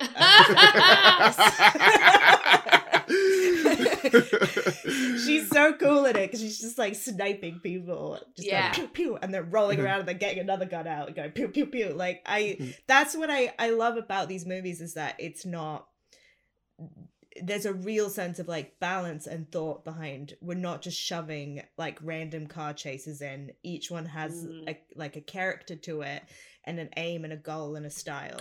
and I and I think sorry to jump in again, but also like like what Mission Impossible films are sometimes I kind of feel like at this point they're kind of like musicals in that the action is didn't just action for action's sake. There's also something that kind of pushes the plot forward. We learn something new about the characters in it, and I Mhm. think that's really great. And as you said, like Clarisse about like that sequence, which was really good. Even like there's an alleyway sequence fight with Pom, who like fucking looks. She's like the manifestation of chaos to me. Her character, I love it. It's like it's like the way that she's hmm. just there is like lead pipe. It's like hmm. I'm kind of waiting for it to go to-dun, to-dun, to-dun. It's like it's like the outside is something. I'm waiting for a break song, but that even that close hmm. combat, it's like oh, this is what I love. It's got the very intimate kind of grounded close combat fight sequences, but then got the massive like stunt stunt situation. I think that's that's it. So it's not all the same thing. Which compared to Indiana Jones, which we saw, which now we can talk about. I saw Mission Impossible and then I saw Indiana Jones later that mm. day. And it was kind of so, it was, you know, I apologies to Indiana Jones, but Mission Impossible ruined that film for me because I'm seeing them do similar stunts, but so much better. And then you watch Indiana mm. Jones, like, I just saw this, and this is like drugstore version of these stunt sequences. So, yeah, it mm. really, I really shout out all the people who involved in um, creating the drama and creating those kind of stunt numbers because, you know, they really sung. Yeah. Uh, I spoke to the Mission Impossible stunts coordinator, Wade Eastwood, I think last year for a feature. Uh, he is incredible. Um, and he did a fantastic job on this film. A Couple of things to say with what you were saying there, but talking about video games, that train sequence at the end, I was getting major Uncharted 2 vibes. I'm not sure if you played that game, but No. there's a whole big train sequence that that Oh, scene looks so thinking of Uncharted. unbelievably similar to even the decor in the carriage looks similar to what is well, in Uncharted. I'm sorry, 2. but the So- Orient Express outdates Uncharted.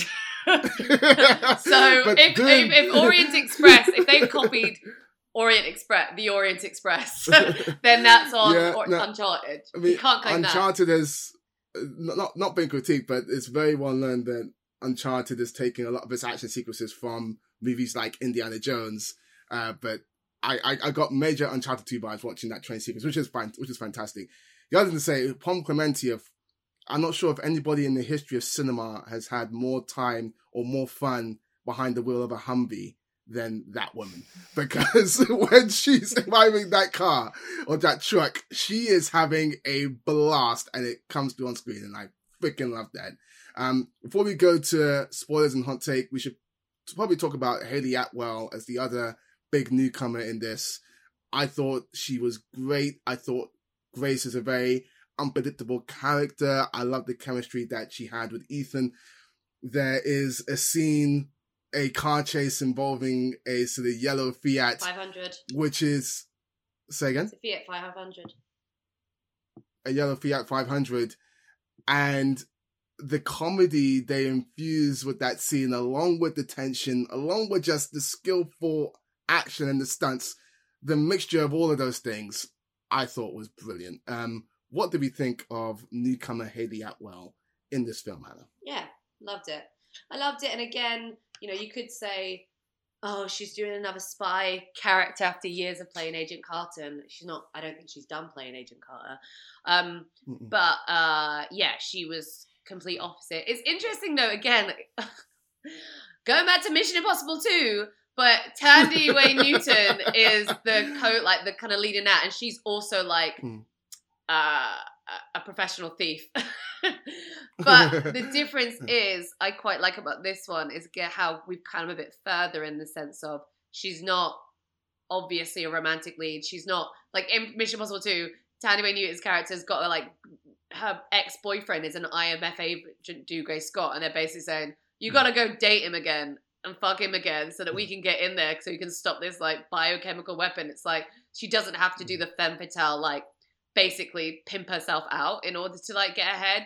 And I think that's sometimes a frustrating things in kind of certainly early ones is like the hypersexualization of female leads as the femme fatales, whereas this one she's like, No, I don't want to be here. Please let me go. I'm trying to escape at every moment. I love it. You literally cannot turn your back on her. She'll be gone. She will Yeah. like and then again it's that kind of but there's also a sense of um you know I love I love the way her character has she obviously presents as this kind of posh girl, but she's been through stuff like she's a survivor in that way. But then she's forced into a situation where she doesn't really have a choice because this is the thing. The what the thing about I'd say it's your mission if you choose to accept, and it's kind of like, well, what's the other choice?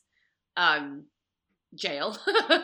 what do I get? Like I'm basically there's no such there's there's no freedom in joining the IMF. That I think that's the biggest thing about it. It's like and you go outside the system and like actually you're basically governed by other people, bureaucracy, awful powers who basically telling you what to do. And it's ba- and it's, it's like it's pick the lesser evil. That's what the choice is. And you hope the lesser evil that you choose is like mm. saving the world, but who knows in this thing because there's so many corrupt people. I, I like the character. I do find it a bit strange that she is meant to. They do that thing where it's like all the things she's been charged with, and it's like fraud, theft, art theft. Um, so it seems like sh- she should be really skilled, and I don't know if it quite made sense that she couldn't do anything. Even though I, Hanna, I do agree with what you say. It's nice to kind of have something that's different to the hyper competent, like matriarchal, kick ass woman which I think the characters that we have at the moment are kind of good at sort of dancing around that trope because even Ilsa Faust, like she's partially because it's Rebecca Ferguson, doesn't feel as tropey as I think you would expect her to be. Um, but I was I was really rooting for Pom, and I she should have been in it more. I feel like they really underused her. Um, I do not think she was the only person that was underused, and we might get into that a little bit more with hot take. Let us go to our screen stream or skip recommendations on Mission Colon Impossible Dash. You forgot the dash last time, Dead. Um, Hanna. It wasn't on the Uh, script, Dead- therefore I only read what's on the script. I am Ron Burgundy. it Miss- is on the script. and was was it on the script earlier? Says right Who knows? No, Um, anyway. no. In the thing, it's not. Reckoning. No, if you look in the actual thing, there's no Look. dash when the in the. Hanna, the- it's okay. We all make mistakes. It's fine. It's fine. I am going to screenshot this and show the receipts. anyway, uh, I'm just going to read out the proper title. Um, sorry for, for earlier that we didn't do that. It's a mistake. But anyway, uh, Mission colon Impossible dash Dead Reckoning Part One. Screen stream or skip. Hanna, Screen.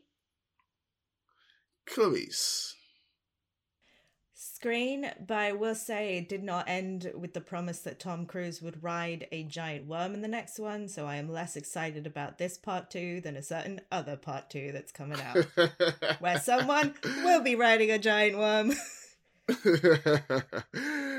Fair play. Uh, it is a screen from me, Accept this mission. I'll put this film second only to Mission colon Impossible Fallout uh, as my favorite of the franchise. Uh, it's really, really good, and I'm excited to see how it all wraps up next year. Now we've done our very cool, spoiler friendly takes on the Mission Impossible. Dead Reckoning dash part one dash you got that. movies colon semicolon ampersand. it's time for our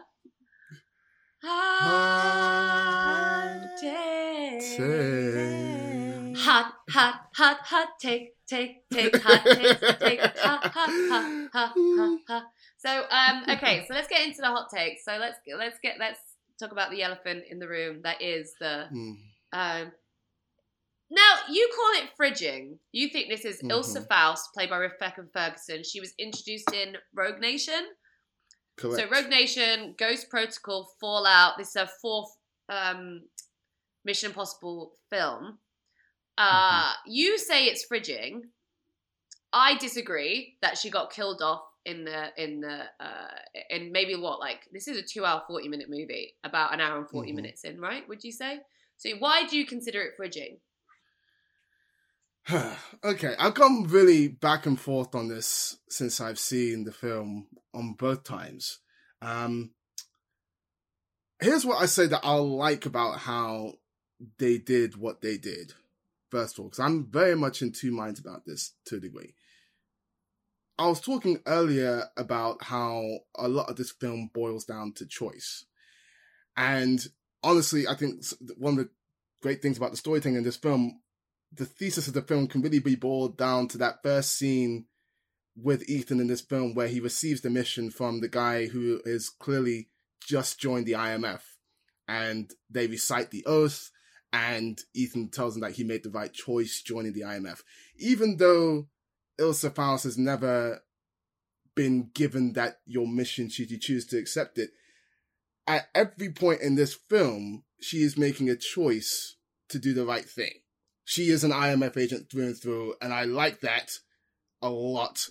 And even though it plays out the way it plays out, the fact that she is making that choice, they have, they have that line afterwards, um, because Grace is like, she's dead because of me, and I think Luther's like, you're alive because of her. That's great, and it's one of my favorite lines in the film. Love that. But when I look at the definition of fridging, it says this a sexist trope in which a female character is killed to give a male character the chance to avenge her.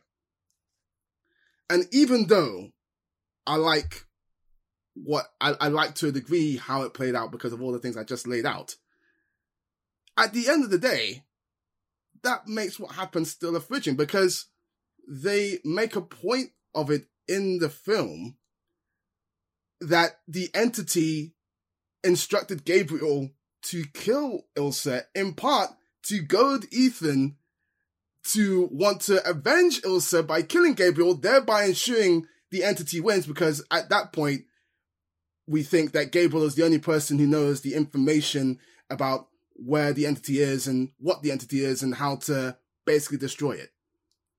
So when I consider all that, even though to a degree I like how it played out, at the end of the day, it's a fridging. Please convince me otherwise. I want to be convinced otherwise. my my i suppose my my thing is um you know there have been male characters who've been killed off in the mission impossible franchise to move the plot forward and i don't get me wrong i will be the first to say that someone's been fridged like literally what was that michael b. Jordan film? That was like the one where literally his pregnant wife gets murdered in the opening section. Because again look at the origins of it. It's based on a comic Oh, book trope yeah, where like a woman women in refrigerators that's where it comes from where like a Mhm. loved one is like blah blah blah all this type of thing. Had the thing is about if she'd just been introduced in that film i would be like yeah that's a fridging. She's literally just been introduced to be killed. But she's gone on a whole journey on it Mm-hmm. I feel like, you know, certainly in past Mission Impossible things as well. If it was like, you know, again, the most most of the female characters have been killed off in some way. Michelle Monaghan hasn't been killed off. Her character was that was like a Yeah. break away from it. I think when you Mhm. have far when you don't just have one female character in it anymore, where it's actually there's more of them. I don't know if I would call that like a very specific fridging. I just think like sometimes that's what happens. Sometimes people get killed to motivate them. I think I don't know if I'm I don't know if I, I at this point where it is now and the fact that we've got a few more people and the way it was positions of choice. I suppose she could have done it where it's like a choice between I don't know, Ilsa and Faust and Benji. I don't know, maybe that could have been a situation. But I've been speaking to a few people about this, and there's a uh, both of them have said that maybe Benji should have been the one killed off because they already have the tech to a degree covered with Luther. Um, so yeah, maybe. Yeah, I wouldn't. I don't think it's fridging because the what's offensive about fridging is that the the women only exist to be killed. 'Cause Yeah. it- that's the thing. It's fridging is when it's like the wife or Yeah. yeah, the girlfriend who's like not really a part of the story. And normally it's she- quite early was on. created to die. Yeah, this just felt like a character dying. I think the only thing that it was mostly just funny to me is that it was like, oh, they got another like white brunette European woman Yeah. in, so they gotta like rotate. It's like around. Star Wars. They do find it weird. like Michelle Monaghan, then Rebecca Ferguson, then Hayley Atwell. Thandiwe keep, like, Newton it was also brunette. Like it's like Yeah. she's also British. But I know, I'm like, that- why are all these women European? That's really weird. It's the real Star Wars, uh, Star Wars casting team of we've got to have a brunette lead. Absolutely Yeah. agree with that. But is that in and of itself an issue for you in that it feels like there can only be one uh, sort of major female lead with the sort of because Rebecca Ferguson in this is a bit shortchanged even before what happens happens, I think. And again, that's to the degree of like story mechanics which do work and I like how it plays out to a degree, but it's almost like there can't be also two don't- female Go ahead. Well, no, I was gonna say sometimes decisions are made about availability.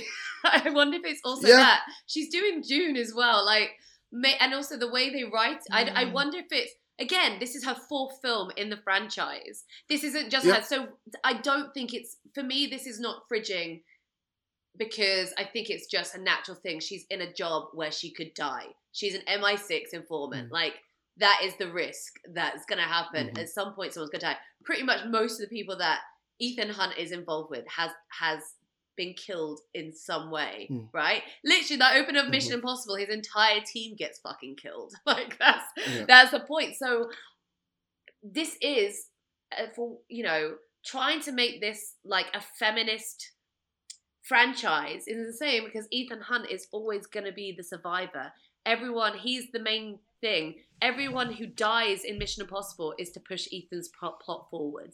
So at, at this point, I don't know if I would say this is fridging in the kind of original sense that Gail Simone, who coined the term, would s- say. But again, I don't know. That's just my opinion, man. And and and uh, you know, again, Pom is still around. She hasn't died. Yeah.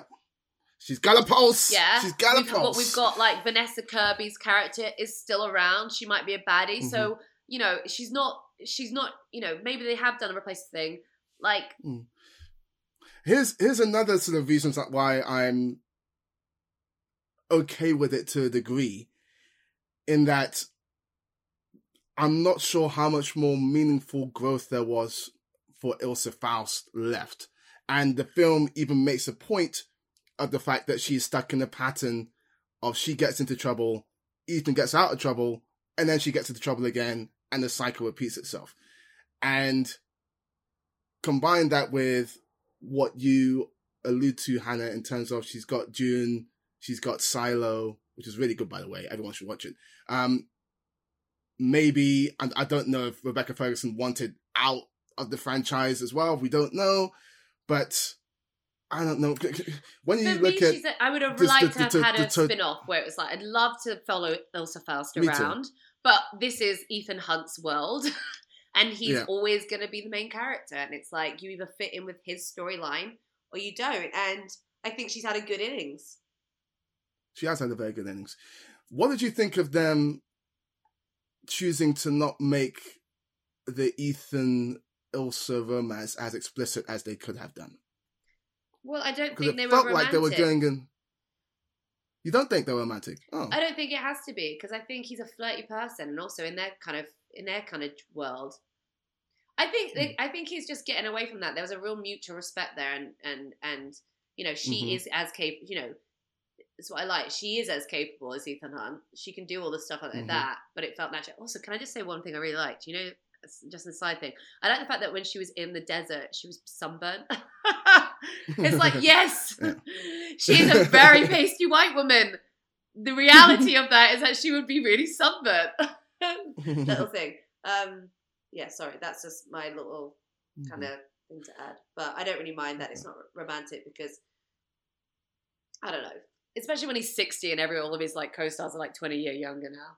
20 odd 20, 30 years younger. Yeah. I don't know if you guys have fully convinced me otherwise, but you give me a lot to think about, and I shall be thinking about it. So there you go.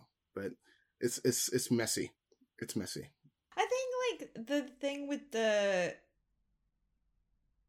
the female leads is that I don't know, is it not sort of a bit of a troubling trope that there was like the one woman of color? I know Angela Bassett was gonna be in it and she was busy, but she wouldn't have been it. There's a photo of her in the much at all. Background. There's like Indira Varma. Yeah, it's like a photo of, and I guess Indira Varma was like kind of s- swapping in to be Angela Bassett. Um, but yeah, having like the the one woman of color be the sort of uh, silent, crazy person felt a bit. I don't know. Felt a bit tropey, and I am glad that she Dragon lived, lady. Like the- it was a little like I don't know. I mean, I can't I I can't like speak on it, but I was watching it being like this feels a bit old fashioned, and I hope in the next one she has more lines because I enjoyed the five lines that she had, all in French, and I enjoyed that, and I hope that. I hope that this is own. This is just because she's going to be a bigger character in the second Yeah. one. I think if it stays like that in the second one, it made me feel a bit weird. This is what I'm a little bit kind of, uh, and I just think with the this this recent thing that we're seeing a lot nowadays. Uh, when I say saying a lot, but like seeing a lot, but we're getting these part ones and twos, and I find it a Mhm. bit frustrating because I feel like I don't. There's information that I should be able to have in this film to make it a complete story for me that works, and I think the- putting in a part two, it's kind of I I I, I don't know. I think that's just like a get out of jail free card of not doing the actual solid work of telling a mean like a real strong story. We've seen like you know Dune Part One and Two is coming out. We've got Fast Ten Part One and Two. Uh, Spider Verse. I know it's like technically, but it was originally conceived it was going to be Part One and Two, but now they're doing Beyond the Spider Verse. I think. Like so, Mhm. I don't know. I feel I've been, you know, I think certain certain ones have done them better than others to explain certain things or give some development. Whereas I feel like this one, again, yeah, it's that you're dropping in these like breadcrumbs, and I kind of wanted some a little bit more resolution in this one. Like this is the thing about Mission Impossible. It's so much fun. It's definitely worth seeing, but these aren't the best movies ever made for when it comes to storytelling. Like certainly for action, their stunt plotting is sensational, but when it comes to other elements of it, it really kind of shows that it's not as seamless as it wants to be, especially for a two-hour and forty-three minute movie. I don't know why they bring, why don't they bring Thandiwe Newton back? That would be sick. That's what I'd like. they could have done. Part two. They could have brought Tanya. Listen, they could have brought Paula Patton back from Ghost. Paula Patton. Yes, I forgot about Yeah. her. Yeah, they kind of Um, dropped the mark on the women of color really in this franchise. Maggie Q was in Mission Impossible 3. She's still around. Could have brought her back. So, yeah, maybe, you know, um, with De- Dead Reckoning Part 2, all of these agents will pop up out of nowhere to help out Ethan in this life or death mission. The final mission. Or they get back together and kill him. or that, I guess. But, you know, on the subject of cliffhangers, I feel like this one earned its cliffhanger, and I feel like Spider Verse earned its cliffhanger. In part because the quality of the film was so high. I'm excited to see how they're going to raise the bar again in the next films. With the Fast X, and this is not going to be a relitigation of that, but this feels like we're going to get more of the same, and that, if we're talking about films that could have resolved in one film, that one, I think, feel like they could have done so. Um, but, you know, we're getting to the Fast 11, maybe Fast 12, maybe Fast 13, Fast 20 if Vin Diesel has his way, I'm sure. Um, but, uh, yeah, I, I didn't mind that, and it felt like, I, it still felt like a complete experience to me, even though the story isn't complete in and of itself.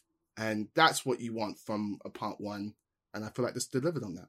How was it for you guys actually watching that bike off a cliff stump in the actual film because for me, they've marketed that thing so much that it took a little bit of the magic away from the moment. I did like that 10 seconds into the jump, you get that close up of Foos and you hear the full force of the wind he's fighting against as he's trying to pilot this parachute. I thought that was good and that took me aback.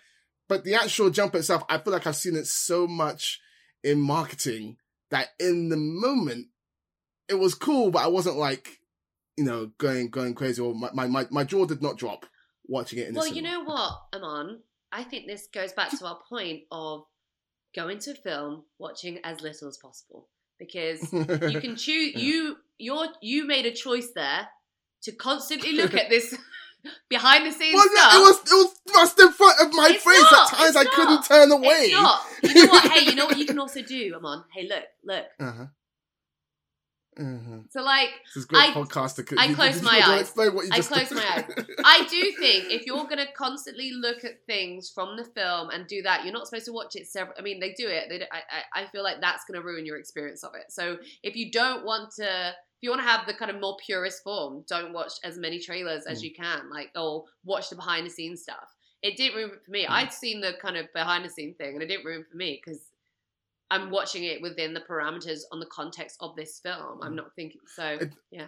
to clarify, it didn't ruin it for me. I still enjoyed the moment. I just it took a bit of the jaw dropping nature of it away from me. That's all. And Um, and that was yeah. a choice you made. Oh. You choose the choice to accept ad marketing materials. Uh, and yeah, there you go. There's there's the cautionary tale. yeah. Um. Other things I liked. I think this is probably Ving Rhames' best mission. Um. Got a lot of really great comedy beats. No one is safe from Phineas Freak. I like that line in particular. Um. I like his banter with Benji uh, and Ethan, and I like the fact that he always has Ethan's back. He always sees the bigger picture.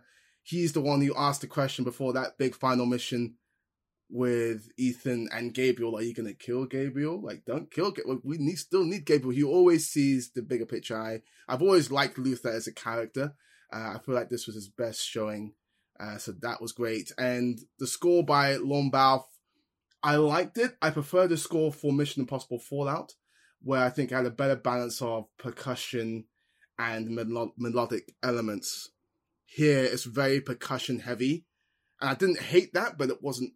It also wasn't my favorite um, in in the overall sort of realm of Mission Impossible scores. But it was still really, really strong. I'm excited to listen back to it on its own. Uh, Lorne is one of the best, most hard-working composers working today, and he came up with the goods here again for the most part. So yeah, it's good.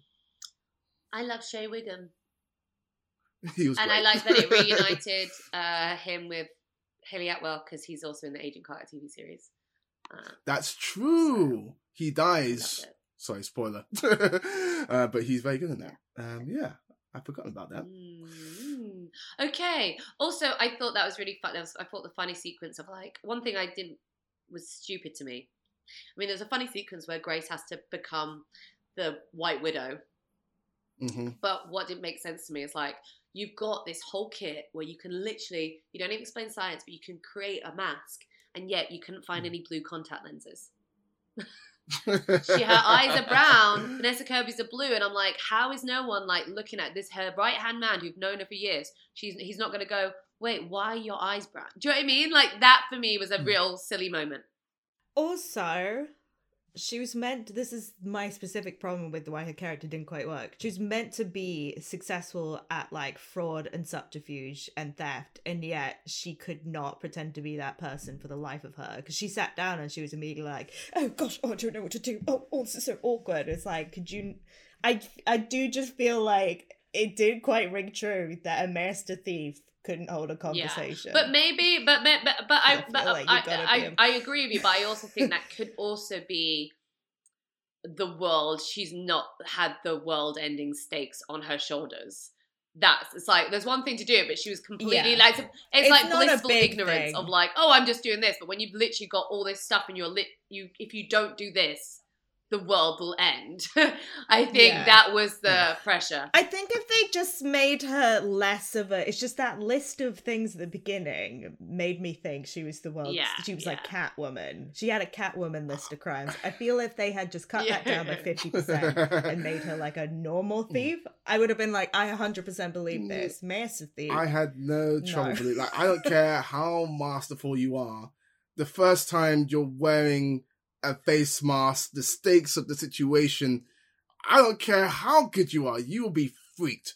Um, and she, you know, she just about held it up together enough to fool Kittridge.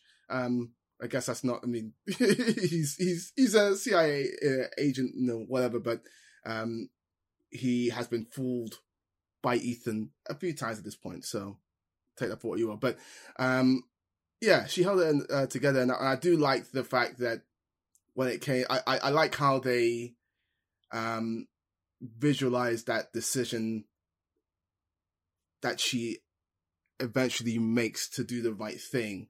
Um, the the phone on the transfer that she's about to sort of go through, if she accepts it, then that's bad for the mission. If she declines it, then she's an IMF agent for real. I like that they, they visualized it that way, and she obviously makes the choice to do what she does. I thought that was clever. I like that. They should have um they should have done that sketch from I think you should leave where he's wearing the mask and he's like the shit's too heavy I, I need to get out that would have been funny Yeah. for me well, okay. Well, that's the end of our show for today. Thanks for tuning in and happy viewing via whatever medium is safest for you. Please subscribe, rate, and review the podcast. It makes a difference. And tweet us any questions. I mean, you can try. I don't know if you've got enough posts allowed, if you get limited. tweet us any questions or hot takes at Fade to Black Pod on Twitter. You can find me at Hanna and S. Flint on Instagram. I'm at Clarisse Lou on Twitter and at Clarisse Loughrey on Instagram I am at Amon Warmann on Twitter, Instagram, and Threads. Threads. Oh, God.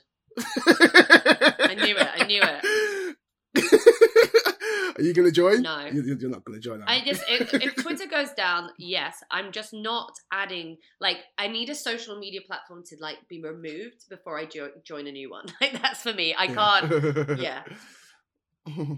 Yeah, and don't forget if you want to be in in with a chance to uh, get all those competition goodies, uh, make sure you follow us and retweet that tweet. Farewell, film friends. It's time to fade to black.